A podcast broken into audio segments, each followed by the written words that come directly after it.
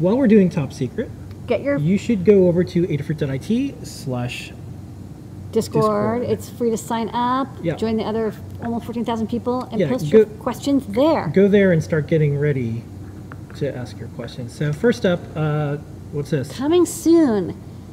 STM32s. People love them. I don't really know them. I'm, I'm hopefully ambivalent. But we um, are starting to do more STM32 projects. We're, we're exploring beyond just the Atmel chips and microchips that we've been using uh, to the high-powered STM32 chips in existence. This is the STM32 F12 Discovery board. These Discovery boards are so cheap, and they're nice. They have all the stuff on them, and we're porting CircuitPython to it. So even if you look in the S3 buckets that for our CircuitPython builds, you can download CircuitPython for the STM32 F412. We get digital I/O working, I2C working, and I think we have analog inputs working. So Speaking of- but surely, We have an STM board coming out. we do, and I even have it physically here. So this is Really? do- Well, it's not built up. It's just the, the prototype. But this is the STM32 F405, which um, is the same chip used on the pyboard. And it is a nice chip. This is 168 megahertz, uh, 64 pin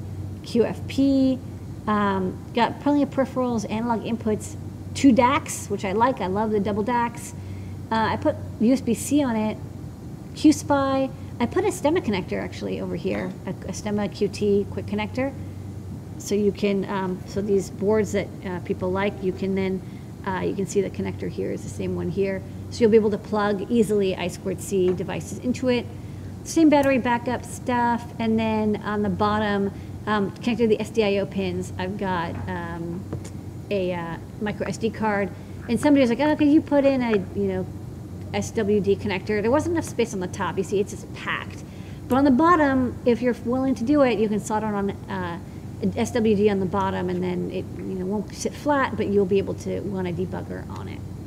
So that's Yep. coming soon. Uh, hopefully, this will come up. I don't know. I've never done a layout for an STM32 board before. This is my first one, but I, you know, it, made a lot of sense to me what's going on. And then we posted it on um, the blog, and people had some great suggestions. I caught a couple bugs. I caught a couple bugs. Uh, I think uh, it should be good. Yep. Excited by this, but it has to go back in the vault. Sorry. Back in the vault with you. Okay, well, like we said, um, we answer questions. I loaded up